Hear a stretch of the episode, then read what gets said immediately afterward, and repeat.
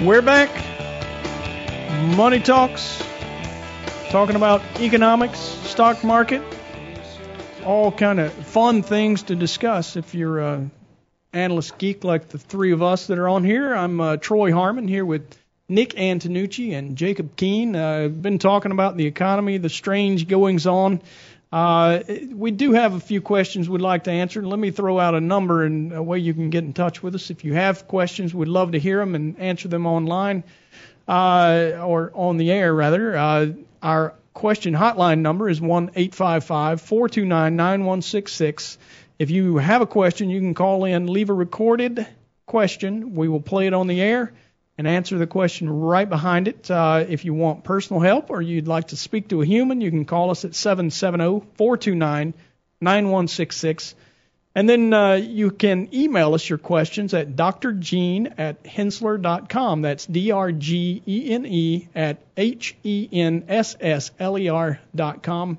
Uh, if you'd like to see some of the pre-canned answers that we have, you can go to our website, henssler.com, spelled in the same manner and uh, get those there. So, uh, Jacob, going back and forth, it sounds like you know we might be chasing our tail. So. Let's uh, let's put a bow on it. Uh, how do we act in a in a market like this? Right, right. Well, I, I guess overall, if you're asking about volatility, I, we're not seeing any sort of economic breakdown here. Um, that could change in the future, but for right now, stay the course. I agree. Uh, if you don't have any liquidity needs, definitely stay the course. If you do, make sure you are taking care of that, getting Right. the cash that you need if you've got something Right. inside 10 years.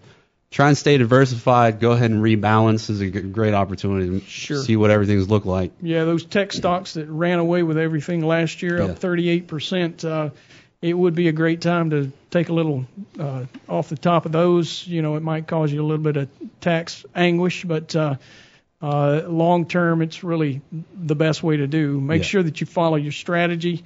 And as you said, liquidity, and by that we mean known spending needs. If you have those, uh, we never recommend that they be uh, at risk in the market. The market is generally a volatile place, although we haven't seen a whole lot of it until just over the last couple of months. So, um, well, guys, let's move on. We got some questions here. We got a listener question from uh, Lloyd from Bla- uh, Brookhaven. He says, uh, I'll admit it, I've been following Trump's issues with Amazon using USPS on Twitter uh, more than the news. I don't think it's bad that Amazon uses the U.S. Postal Service. Uh, Amazon's going to ship the cheapest method possible. It's business, right? Uh, he's just mad because another businessman, Bezos, got the better deal. So why is everyone so upset? So Nick, you got an idea on that? yeah, it appears Amazon's kind of like the target of the month for Donald Trump on Twitter. Comes Yeah. out, you know, gets that stock Right. moving to the downside, obviously. But the whole thing kind of, as I read into it, almost came full circle to me, and, and it, it's kind of laughable. So the the U.S. Postal Service can only charge what Congress allows, and they require uh, approval to push through any sorts of increases.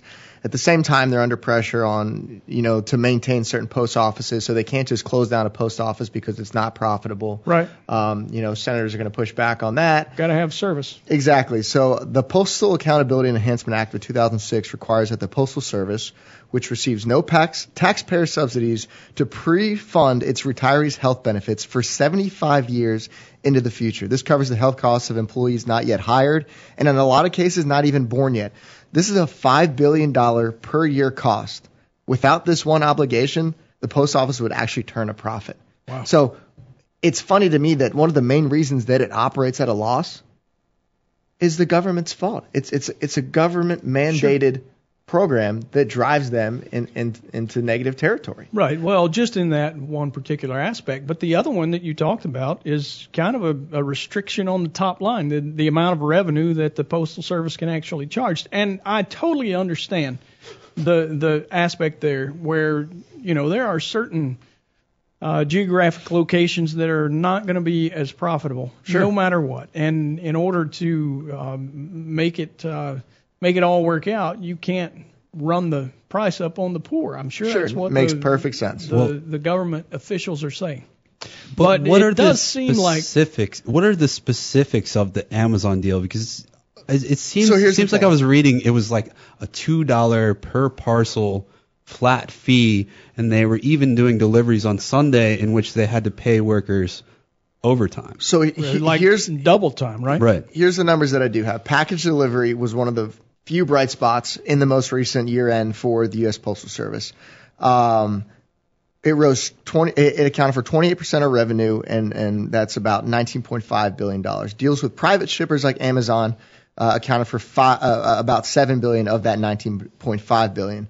Now, the U.S. Postal Service does negotiate a discounted rate for services with Amazon, but it does this for all bulk shippers. So Amazon's not necessarily getting any sort of favorable treatment. And Right. another thing is, in that same uh, act that I mentioned earlier, they cannot agree to any sort of contract that is not at least break even for the U.S. Postal Service. So for Donald Trump to come out and say that they're costing the, the U.S. Postal Service money, it's technically not accurate. They're not operating at a loss. They're not losing money. Well, the way the that we've heard this reported is the final mile is the most expensive, and and bridging that gap, the postal service has been the one operator, at least you know the one that's most visible, Right. who's been willing to go ahead and and uh, make bridge that gap. You don't see a lot of uh, like UPS or some of those guys, while they do deliver packages to your door.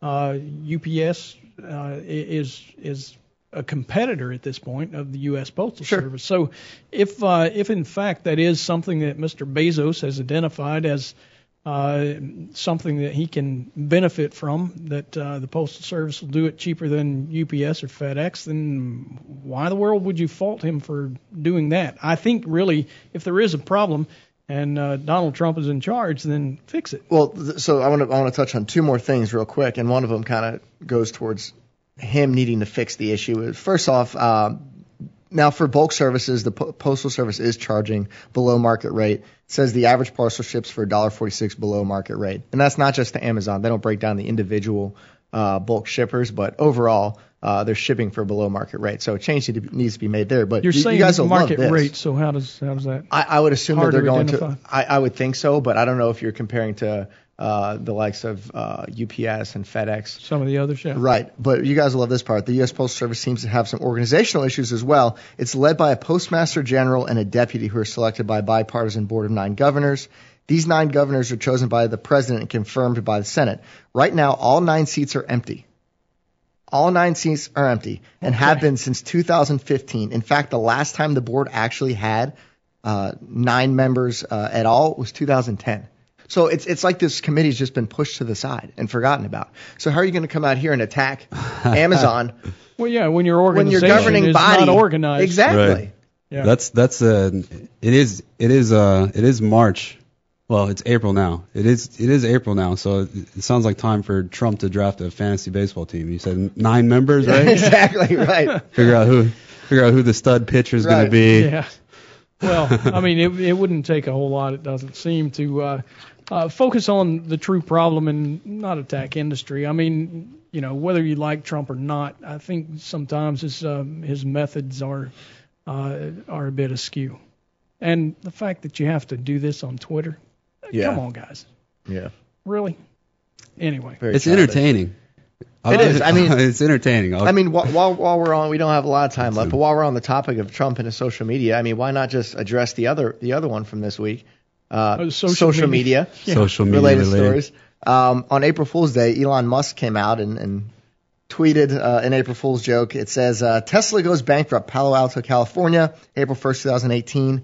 Despite intense efforts to raise money, including a last-ditch uh, mass sale of Easter eggs, we are sad to report that Tesla has gone completely and totally bankrupt. So bankrupt you can't believe it. Oh, wow. And he's catching all kind of Well, he had pictures now. on his on his Right. Twitter. He was tweeting out with him with a car behind him and Yeah. all these other things. Yeah, th- their their Model Three is that that's the one that they've been trying production issues. to. Get. Yeah, Yeah, they they've could- had production issues. They've had funding issues. What they go through about a billion dollars a month is what it's been reported. It's So you have analysts coming out now and saying you shouldn't tweet like that when we actually do have concerns uh, with your cash position needing Yeah. to raise. Don't make a mockery of your your serious business. right. I, I'm you know it's it's kind of uh, Elon Musk in a nutshell. well, the though, big right? pr- the big problem they had is they took on all that debt from uh Uh, From the Solar City. Yeah, Solar City. and I'm Yeah. looking at Solar City bonds and they're at, trading at 85 cents on the dollar, and that's what everyone's concerned about. Right. Yeah. So the the debt backing them is a little bit questionable. Now you have a CEO that's coming on. All right, guys. Next week, what are we saying? Market up or down? Quick. Up. Up. How about that? Three ups. Take care. You're listening to Money Talks. We'll catch you next week.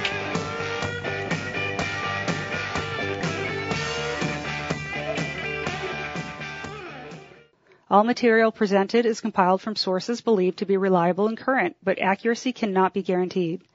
The contents are intended for general information purposes only. Information provided should not be the sole basis in making any decisions and is not intended to replace the advice of a qualified professional, such as a tax consultant, insurance advisor, or attorney. Although this material is designed to provide accurate and authoritative information with respect to the subject matter, it may not apply in all situations. This is not to be construed as an offer to buy or sell any financial instruments. It is not our intention to state, indicate, or imply in any manner that current or past results are indicative of future profitability or expectations. Portfolio holdings discussed are subject to change. There is no guarantee that in the future these securities will be held in Henssler accounts. As with all investments, there are associated inherent risks. Please obtain and review all financial material carefully before investing. Henssler is not licensed to offer or sell insurance products. This overview is not to be construed as an offer to purchase any insurance products.